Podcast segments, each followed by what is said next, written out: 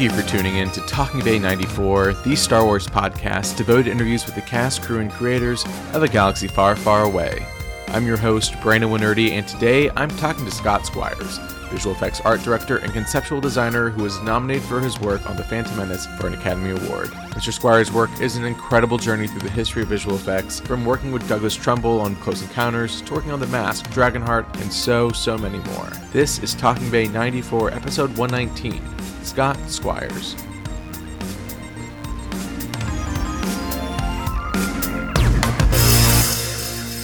What were your early childhood inspirations? What were your early childhood interests? What made you want to even pursue a career in visual effects or, or in this world? Well, I had an active imagination, uh, you know, so I love seeing things like Ray Harryhausen movies. I was also very much interested in insects because even in the Midwest, in your backyard, you could see some fantastical creatures and things going on in a whole nother world. So all of those things, when I was junior high or starting into high school, I started thinking about different careers I'd want to do, and started thinking, well, visual effects sounds pretty good, you know, photographic effects, some would call it, you know, in the, that era, just because it seemed like there'd be something different all the time. I was into model railroading as well, so it just covered so many different avenues. I was going to get a camera to photograph insects.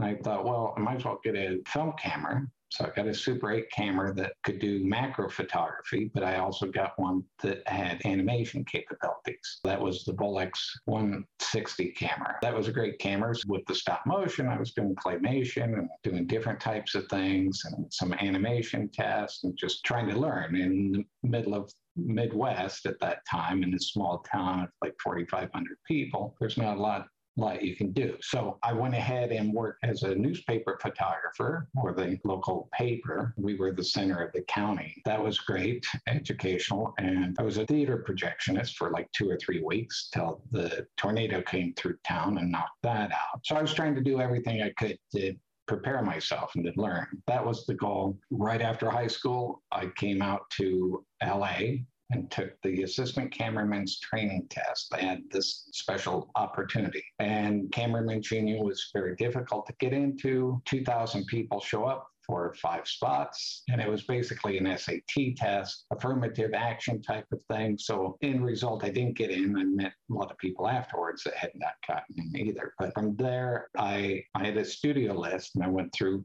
door to door. Now, you know, I ended up at Cascade Film talking to Dave Allen and Bill Hedges, and they said, Well, you might check with Doug Trumbull. He's starting something. So I went and saw Doug. He was looking for an assistant. I brought in everything I had to show him and talk to him and so forth. I think he could see that I was very enthusiastic. So he said, okay, well, we're bidding on a project. We don't know if we have it. Come back. We might know in uh, like a month or two.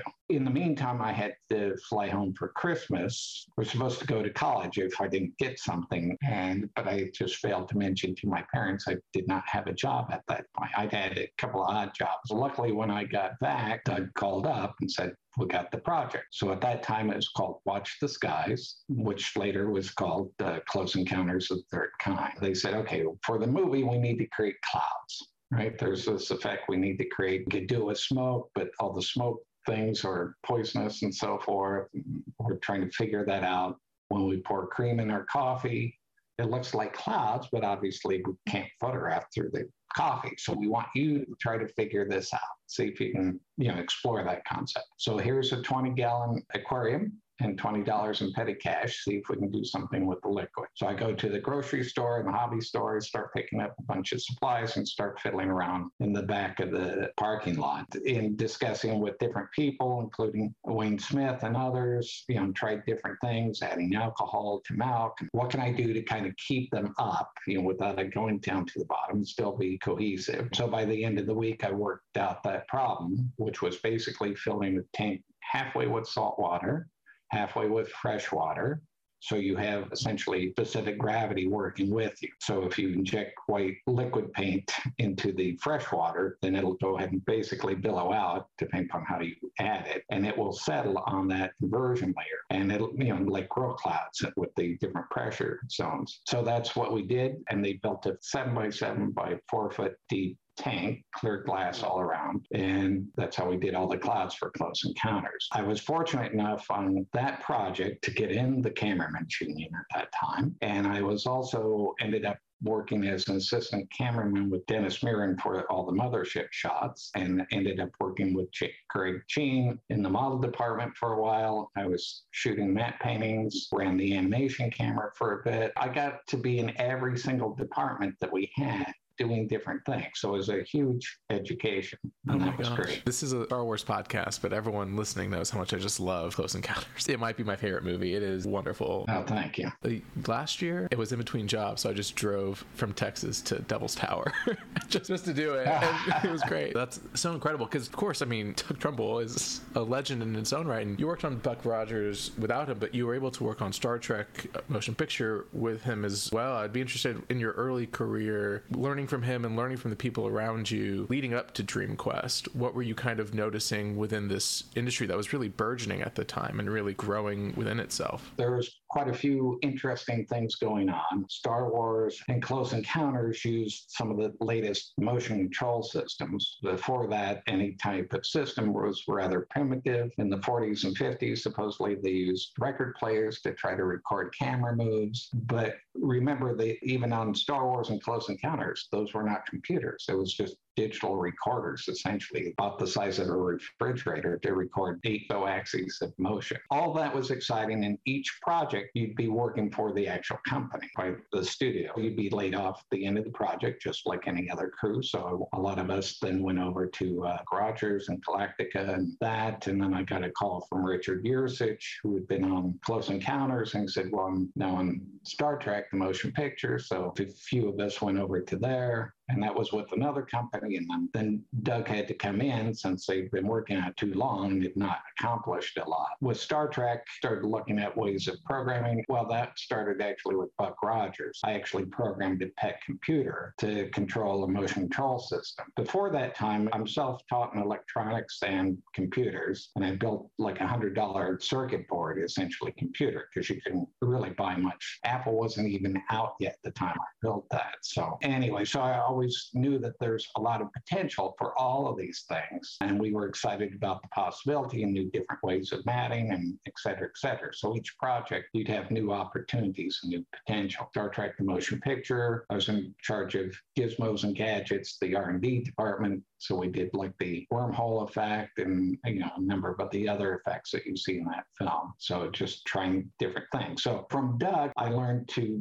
break down. I knew how to break down problems, but he would try to take look outside the box. How am I going to solve that? That was important, especially then. You had to kind of know physics and photography and anything else you can to achieve that image. Nowadays, you basically have to either learn software or write some software to solve a problem. But back then, you had to come up with some tangible means of of making things. So for like close encounters, he had a whole like an animation stand on its side is probably the easiest way. So a motorized light box that went back and forth and up and down, you know, and, and you'd have motors on it. So you just it wasn't very sophisticated. It would just say move over an inch during the le- next 10 seconds or something like that, and then move back three quarters of an inch. And so he had a photocell on that, and that would run to a shutter, a light shutter, and that was on the end of a fiber optics. So the light around the mothership that was blinking on and off. And that's how you get those little lines on the bottom of the mothership going around. And a few of them, like the colored ones, I did on the animation stand using a slot rigged by animation director Robert Swarthe. And then for the pattern on the bottom, Doug was using basically a dot pattern, two dot patterns rotating against each other, a moire pattern. And these are fairly simple things in that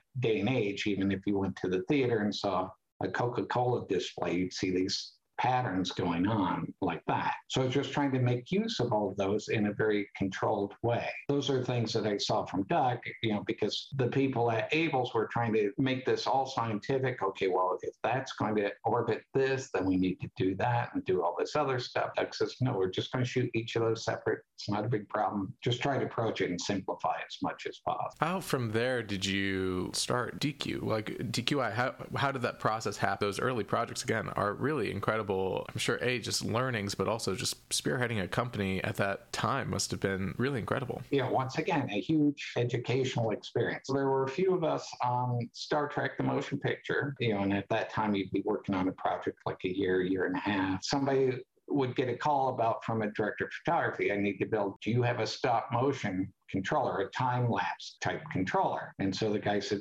well, I could build one. Two or three of us got together and basically designed and built a time lapse controller. There was also a guy programming the motion controls there on Star Trek. We could see where things were going well, where things weren't going well. So a few of us, Hoyt and Rocco, Hoyt Yeatman was another camera person there, and Rocco Gioffre was a matte painter. So we talked about doing some small projects on our own because we're going to be between projects. And then Freddie Iguchi was an electronics person. Tom Hollister was an assistant, and his dad was an assistant cameraman too. We ended up saying, well, why don't we form a company? Just be naive is the greatest thing in the world, right? So, so I go to a lawyer. We started a company. Everybody just pitches in like fifteen hundred dollars. It wasn't, you know, it wasn't like we were out raising a lot of money.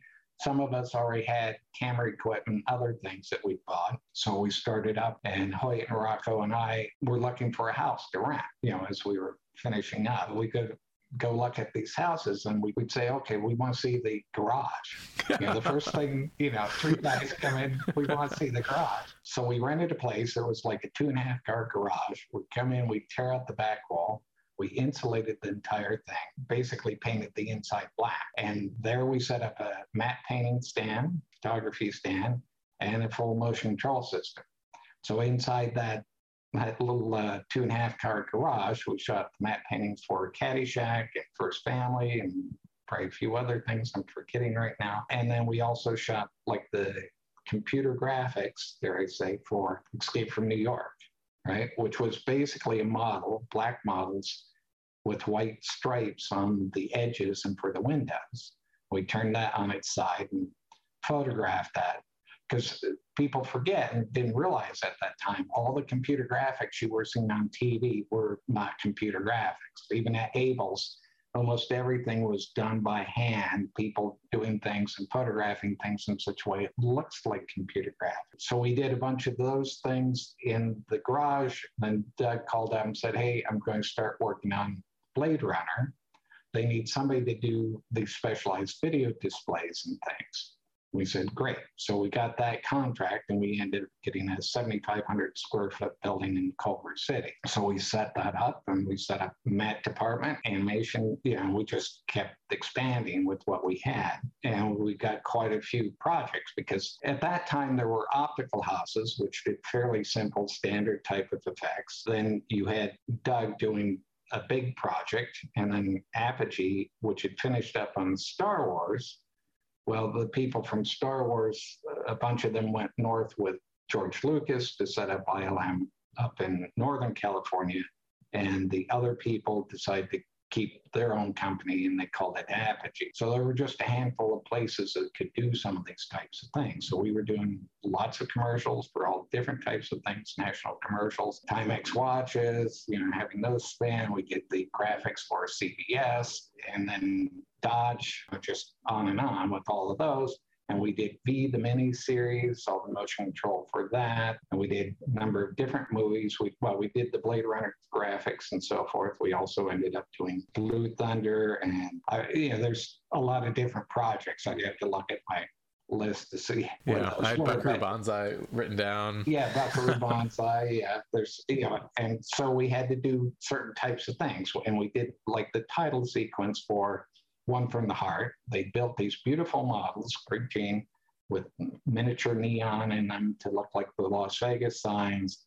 They didn't end up using them in the actual production, but Bob Swarthe was hired to do the title sequence. So he said, Look, let's do this. Now, they were shooting on a stage on Zoetrope. So that meant that the one motion control that we had built, basically a, a refrigerator size, we would have to roll into a truck every day and drive it there, shoot, and then we have to bring back because we had projects to do at the other facility and have a night crew working for Peacemaker. We ended up being back at Heartland we rented that stage, which was big. That was the location for Universal's Buck Rogers and Galactica. So we got set up for the longest motion control stage at that point, like 125 feet. And we're photographing models and things there. So it's always learning, trying new things. So we actually developed quite a few things. One of those for like Blue Thunder, we were rear projecting onto a rear projection digitizer screen, you know, which wasn't heard of at that time really for the type of work we were doing. But we had to make sure our camera moves matched what was in the plate. And these days you have computer programs to do all that, but you know, all this was build film. So frame by frame, you would click and it would, I wrote the software to advance it and record your positions and then recalculate what the camera was supposed to do. We also did like the clay balls in ET when you see those float up. So I got a call from Dennis saying, Hey, we got this thing that's, you know, we're not quite set up for. Could you guys go ahead and do this? So, so we did bits and pieces from other movies as well. In terms of the motion control system, we probably had one of the most advanced systems available because we were very efficient. We would set up in the morning, zero out everything. You take your key points, record those. Somebody else could go ahead and start making the moves. And I set it up so we could display like a top view and a side view of what was going on.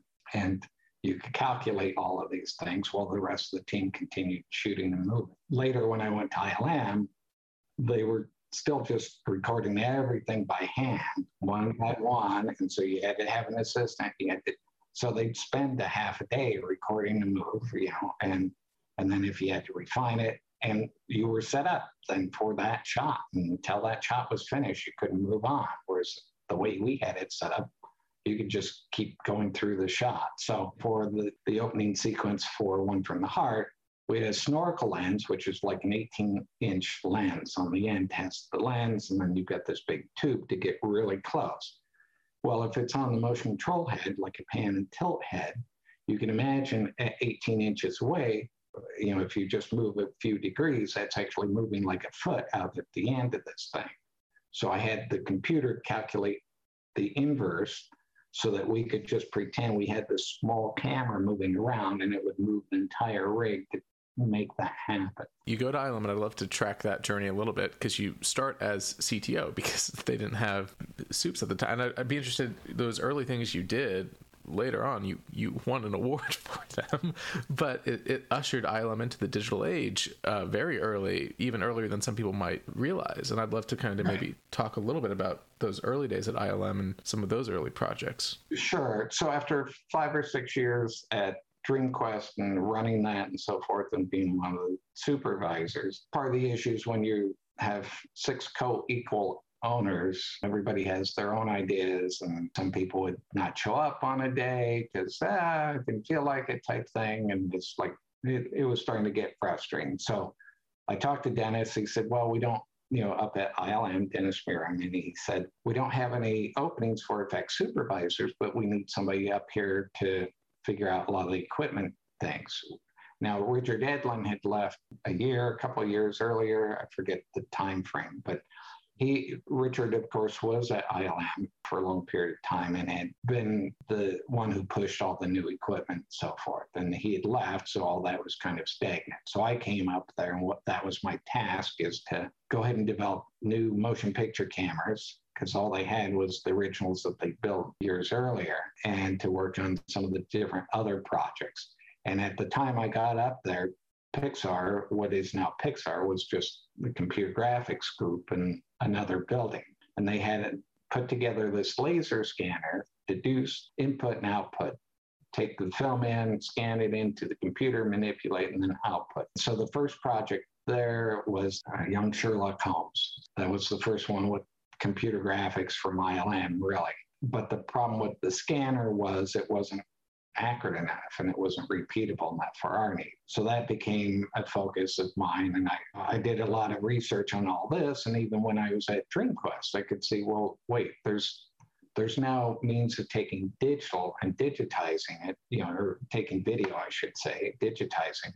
And you could do all of these things with image processing. So I actually designed an image processing system at DreamQuest. We never built it, but that was like guys, if we can do this, this will solve a lot of problems, right? When I went to ILM and Dennis and I would talk about this, we could see the real need for computer graphics was starting up in different areas and research and so forth, but we saw the biggest benefit was in compositing and image manipulation. I read a paper about some new Kodak developments. I contacted the chief scientist there, met with him at a conference and went over a bunch of things. And then we entered into an agreement with them. In the meantime, we had some projects to do, like Willow. So I flew to Boston, met with Iconics, which was a company that made a film scanner, but it was for documents. And we said, okay, well, let's. So we ended up buying that, and Lincoln Hu was did the software for it. Mike McKenzie and did the a lot of the electronics, and then we had Michael Bolles did the mechanical portion. So we scanned that movie in the scenes that they needed, and that was the where ILM developed the morph system. So that's morph from one image to another. Right after we finished that, we were able to replace it with the Kodak scanner. Now I'm trying to remember the actual time period at this point, but I supervised some TV productions, commercials, and other things, and actually directed some commercials.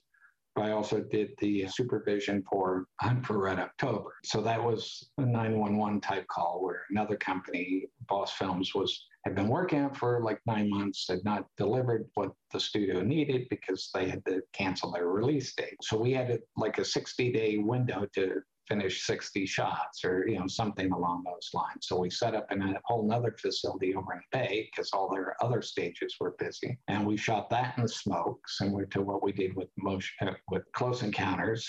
So filled the whole room with smoke. And ted kronowski and joe fulmer developed a system where we could take models and the models range from four feet to 21 feet in length. The submarines could take up to 11 footer and string it up like marionette wire, very thin wires. All that could be motorized on a crane moving back and forth on a track. So we could photograph it and the camera was on the track. So coordinating all of those things and doing multiple passes in the smoke. Once again, similar to close encounters, but making it look underwater and getting the lighting and so forth. And Pat Sweeney was one of the main photographers on that for us, and Marty Rosenberg was the other DP working on the other stage with the big system. And at that time, we wanted to do certain things, but we were limited. One of the shots in terms of computer graphics. So we did some distortions and things, but one of the shots was too long, where we see, I think, the initial setup with the Dallas, we transitioned, so forth. So we had to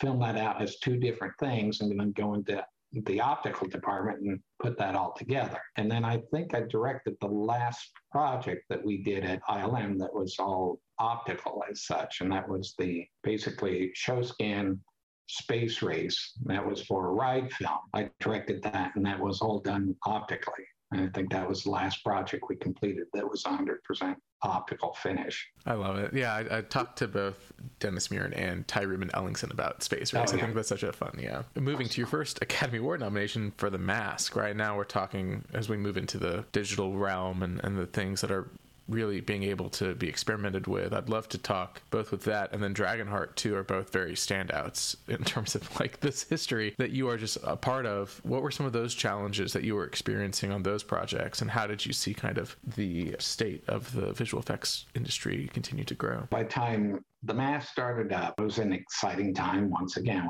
You've got computer graphics, all the potential that you see there. And so, and working with Jim was great fun. So, trying to photograph it in such a way, I was on the stage all the time that we were shooting, trying to figure out the basic timings of actions because he's trying to imagine a clock and where it's going to be and how fast it's moving, things like that, or his turns from man to wolf and you know those types of things. We're trying to learn the basics of computer graphics as well in terms of what you need to photograph. How much information do we need? How are we getting that information?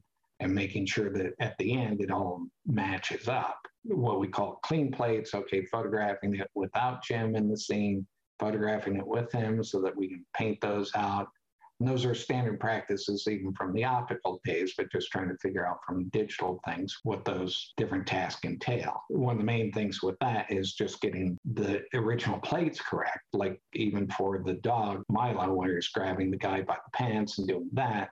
we have to have a rig that gives the real dog something to grab onto, and we have to basically calculate rough out how big is his head going to be how do we give him something from the pants to grab onto so that we get that so everything has to be mimed so Jim taking off the mask on Milo. He has to reach around, but it can't be too close to the dog because the head's going to be much bigger. So you try to work all of those things and try to have as much storyboards and sketch art so that the artist can take a look at that, you know, the actors and so forth, and understand what you're trying to do. It was interesting because one of those things, the cops have him, and now they're pulling out all this stuff out of his pockets, right? His picture frame, and bazooka, et cetera, et cetera, right? That's the gag.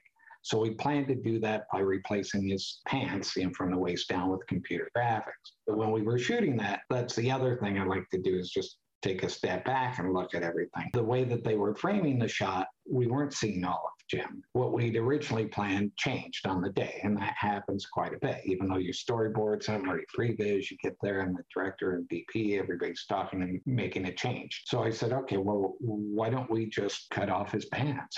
we don't see it. So we cut his pockets. The wardrobe person was not happy with my suggestion, but these this was a zoot suit, so it was very baggy. You know, it wasn't like a regular pair of pants. It's very baggy, big pockets. Cut those out. So we had two essentially production assistants down below passing up things and the actors were just pulling them out. To me, if you don't have to do something with an effect, great. You know, I just as soon do it for real if we can and spend our time and effort on doing the things that only we can do. So that project was great fun, and we did push quite a few things. And all of us were great fans of Tex Avery and those types of cartoons. So that was a very enjoyable process. I was nominated for an award for that project. I love watching Dragonheart and kind of knowing what's to come, but I'd be interested if you learned anything from that. And I also know like Radioland Murders was kind of a testing ground for George Lucas to kind of see what was possible. What were you kind of picking up and maybe not even realizing as the, the necessary skills for you and your team moving into episode one? You know, there was Jurassic Park, which is a big deal because that was the thing where we realized we could do soft skinned creatures. Because that was, once again, Dennis and I talked, you know, a few years earlier from that, going, well, computer graphics all looks like plastic by and large or metal, or, you know, we didn't see how applicable it was until it got to a certain point. Obviously, that became possible with Jurassic Park. And then I started on Dragonheart just I'm trying to remember now in terms of production, just a year or two later. And now the entire T Rex built for Jurassic Park, that number of vertexes were now just in the head of the dragon. So we'd accomplished so much or pushing it so much, and the number of shots that we were doing were quite few. Jurassic Park, I'm trying to think how many shots they had. We ended up doing quite a few more than what we had to do, and we had to have it talking. So, and they done Casper. Cary Phillips had developed a facial animation system. So that's what we ended up using. So once again, a great thing. And we we're figuring out the whole chrome ball and gray ball type references and things. You know, none of that was standardized. When we developed the scanner, the original scanner, I suggested we deal with logarithmic for saving the data because that would give us correct sampling rate as a, you know sampling as opposed to just the linear scale. So there were things that we were still learning. I wrote a bunch of programs where Dragonheart used a, basically a laser surveyor tool and wrote a program for a PowerBook 180, I guess it was. So I could record the data and see it from the top sides. And we also had a thing so I could put in and show the model and change its size. This is all 2D, just trying to figure things out in a way that that we could record data for later. Because at that time we were match moving by hand and by eye on the computer, which was very time consuming. Dragonheart, and we pushed the limits on a number of different things. As you say, one of the projects I went into was uh, Radioland. Yeah. George started to dip his toe in with digital because remember these weren't necessarily Star Wars films, so he wasn't involved. He could see some of the things happen, but he wasn't directly involved with much of that. But he started to do Young Indiana Jones, the series, and that was completed on video and so forth. So he could start experimenting with using digital tools to remove somebody, to add somebody, manipulate what you see. And then we had the matte department doing matte paintings and things, and they did it video res and so forth and could turn those around quick. So he became experienced with that or got the taste of that. Each director gets starts getting a taste of that, goes, oh, okay, well, oh, well, I can do anything now. Thing is, when you're trying to supervise and you're on the location, saying, okay, well, look, and you've already planned all this out. Okay, this is the most effective means that we can photograph that and it's faster, cheaper, better at the end of the day. And of course, directors frequently have their own mind and say, oh, I don't want to bother with all that. You, you guys fix it. And no matter what, we ended up pulling it out at the end of the day, getting the shot to work. And then they go, oh, yeah, that wasn't a problem. you know, not realizing that people have been working around the clock for the last, you know, three months trying to solve that thing that we just shot it slightly different way. So George got the taste for all of that. And then on that movie, he, he kind of approached that the same way. We're going to just shoot from the hip. And I wasn't on the plate shoot because they were trying to keep it small, shoot from the hip type of thing. So they have scenes of a guy swinging on a rope and he's half on the green screen. Then he swings over the rest of the stage. So it's like well, now we've got a roto, you know, dare I say, some sloppy approach to it knowing that we could fix it at the end. But as always, it's not the most efficient way to do that. And then we did some model photography and other things for that. So Star Wars starts ramping up. And they had different supervisors involved at different times and thinking of different things. I've been called in to help on that. And basically, John Knoll had worked with basically George on all the special editions that he'd done.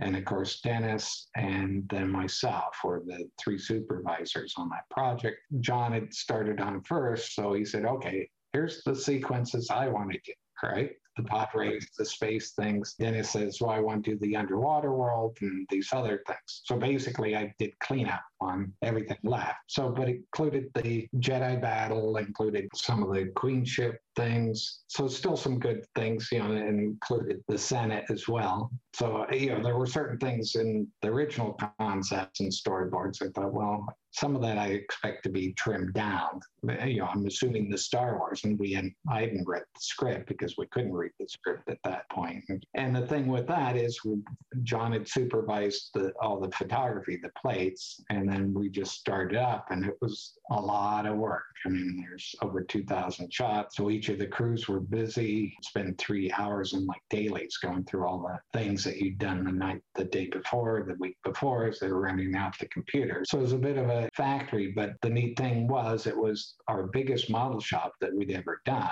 I used miniatures for the entire Theed there and for quite a few of the other things. We talked at that time, okay, well, should we use computer graphics? Should we do two and a half D matte paintings? Different options. And it became clear that shooting miniatures for those things would be the most effective and fastest means. So that's what we went with. Going back and watching The Phantom Menace, it is A, I love The Phantom Menace just because of the age I was and kind of the impact it had on me. But then you go back and watch it now, and it really is kind of this blend, like you're saying, of the practical, of this burgeoning digital technology. And people like to say, oh, a bunch of CG, but it, it's seamless. It's really seamless in a way that is incredible. And then you have characters like Jar Jar or Boss Nass or Watto that are actual characters using digital effects. Right. And I'm in like five shots. yeah, it's a, what it, it said on ID. It was like uncredited pilot. Was that what you were? I want to say. Yeah, and I was one of the in one of the Senate seats, and I, you know, people had a good time on that show. If you have any other highlights from that. I mean, obviously that was a very intensive project, and again, you're really cutting the edge every single like moment you're doing it, and you're surrounded by su- such incredible people. Like you were saying, your other soups were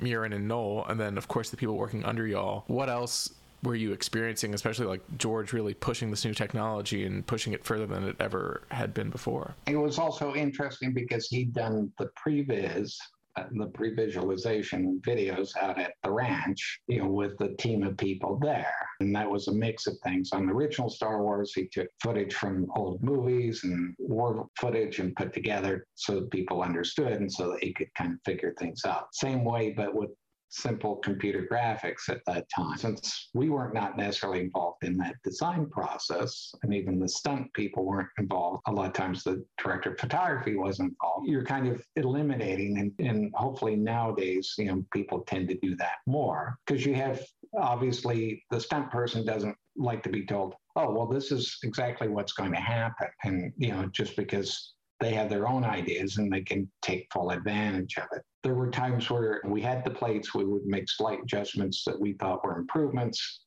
for the scene that didn't 100% match the previous. And then George would say, Oh, no, no, make it exactly like the previous. So, okay. And then there were times where we did that. And then they would go, Oh, you made it look just like the previous. Let's add some more to it. Make it, you know, it's like, okay. So, and then times you get caught up in, oh, well, he needs some birds here. And you got to remember with all of these things, you know, movies, you typically have the producer and you might have an intern, anybody else commenting on anything and everything. So you'd have a shot that's almost finished, and somebody might say, Well, what if it just had a, a little butterfly flying in the corner? Doesn't make the shot any better, but a lot of interesting things, like I say. But we had a great team and a good time with that. There were a few funny bits and pieces. One of the shots we did inside the palace there's the queen and she's lit up in her costume. So we had to remove a bunch of things in that were not supposed to be there. And so we cleaned it up, finished the shot, looked good. And then what we thought was a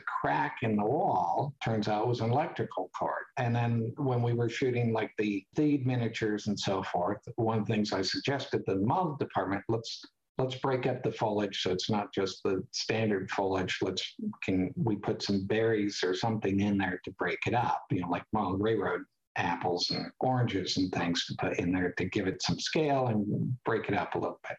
So they did that. And then they came in the next morning finding a trail of ants.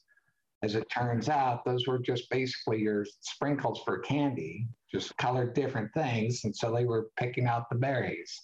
So that's why you don't see any berries in the. Of course, your work doesn't just end on Star Wars. Uh, Van Helsing is still like very, very cool. The Time Machine, another really incredible visual effects as it kind of goes on and on. But I'd love to talk after ILM and as you become more involved and invested in VR and 360 and really pushing the envelope even further and kind of your experiences and, and how you've seen VFX transform even more and maybe what your thoughts of the future of that looks like. After I left ILM, I'd been changing and so forth, and we're going to move into the city. And I had some other personal things here in LA, so I ended up leaving ILM, supervised for Fox the Fantastic Four, Silver Surfer, and did a few other projects and some other technologies and so forth. But then was introduced to VR, and of course that's that thing they've been hearing forever and seeing bits and pieces that never quite got there. When I saw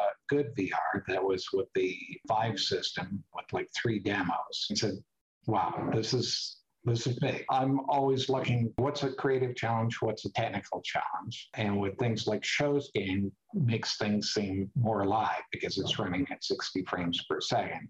And immersion, and I also worked on some dark rides when I was working with Doug and some other things. So it said, okay, well this this is great, but all the video I see is terrible.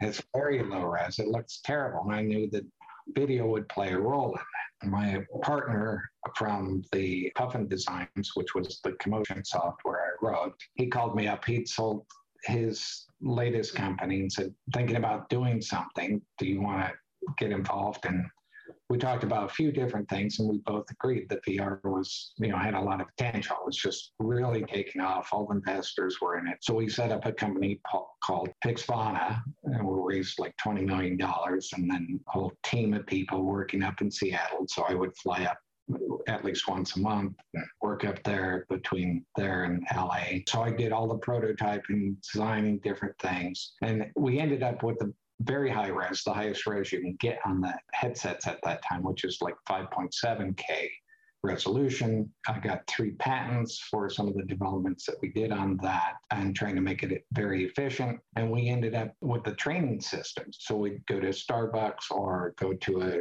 company, a lot of these companies hire seasonal workers, right, to come in because, oh, it's Christmas time or it's certain things. So we would do these training videos and we also did some active shooter type training videos where you record the location. And that was, you know, always the discussion of computer graphics for VR versus real filming of that. And they both serve purposes. But the great thing about filming is it's relatively cheap you captured the real world.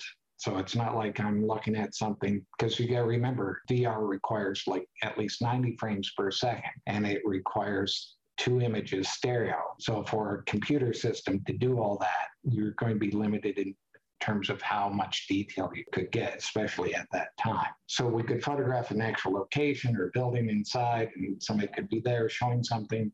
And we set it up so that trainer could go ahead and just put on a headset and basically take all their videos and build hotspots inside. It's kind of like imagine a web browser within the headset and say, okay, when they click on this part, then this should happen and play this video, and over here we do that. So that's what we did. We spent like four years building that the customers liked it, but you know the people putting in the money said, "Well, VR is going, but it's very slow at this point. It's not growing as fast. We always need they need the money as quickly as possible." So they said, "Okay, well, we're going to pivot off from VR. We're going to come up with a different video technology for a different business application. And at that time, I would have had to move to Seattle. So I said, well, not interested. So as soon as I finished up with that, then I jumped back into visual effects, talked to my agent, had some potential projects, and then COVID hit. So it was like, okay, everything came to a stop. So I chose to focus on getting into Unreal Engine, which is a game engine. Now,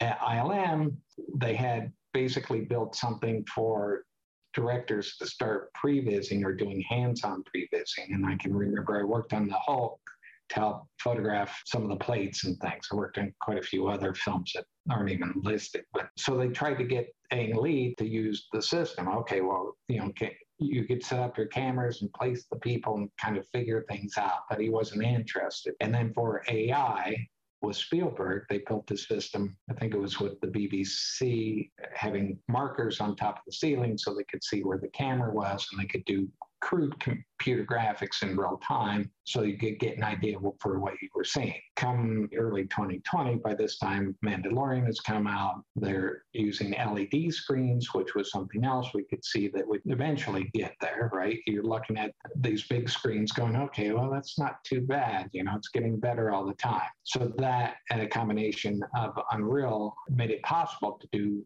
things that had not been possible before. So I jumped in deep into Unreal, learning that whole system. And then I was also in the BES Unreal training session. And then this last spring, I was in the Unreal Fellowship session, getting deeper into it. So I've got a Vive system doing some virtual reality photography here in my office type of thing. So that opens up another huge potential. So that's a big area doing virtual production, whether it's with an LED wall or it's standard green screen. And they're using virtual reality, just like we had done, for doing essentially scouting.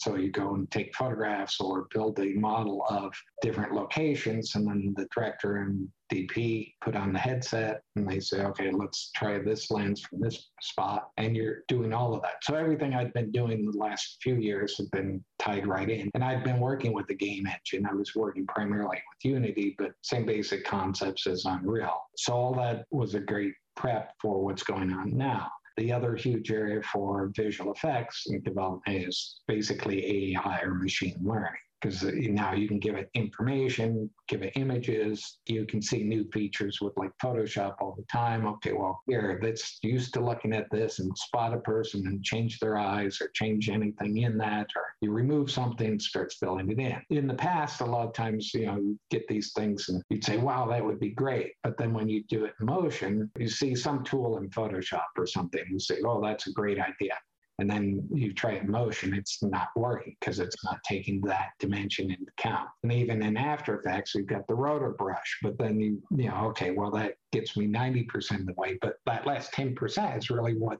what you need to get. So it's interesting seeing these tools come out, and and I think we're going to see that change by big leaps and bounds at this point, just making it much easier and faster to do visual effects. And then you'll be able to deal with depth from the camera. So you, you're going to be relieved from having to deal with necessarily green screen, blue screen at a certain point for certain types of shots, just like you are with the LEDs, relieve you from doing that for certain types of shots as well. Hearing it from you, who has been able to experience really visual effects and digital creation from the start, is fascinating. So I appreciate the time and I appreciate you delving into your fascinating career. Mr. Squires, thank you for taking the time and talking with me today. Sure. Well, thank you.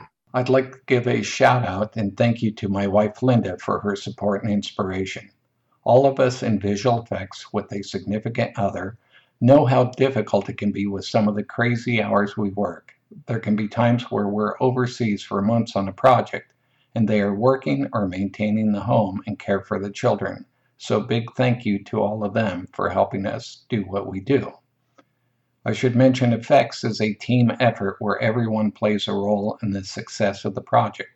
That includes animators and TDs, to coordinators and roto artists, to software support, who deserve acknowledgement and a thank you as well.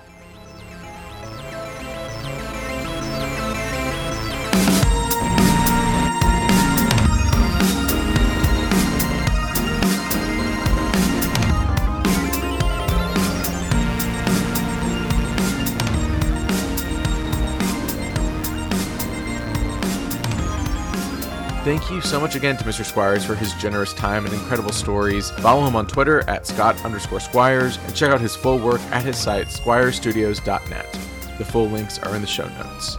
That's all for this week. Stay tuned for next week, including upcoming episodes with Claudia Gray, Julius LaFleur, and William C. Dietz. And if right now you can leave a five star rating and review for the show, it means a lot and really helps me out. So until next week, stay tuned, leave that five star review, and may the force be with you.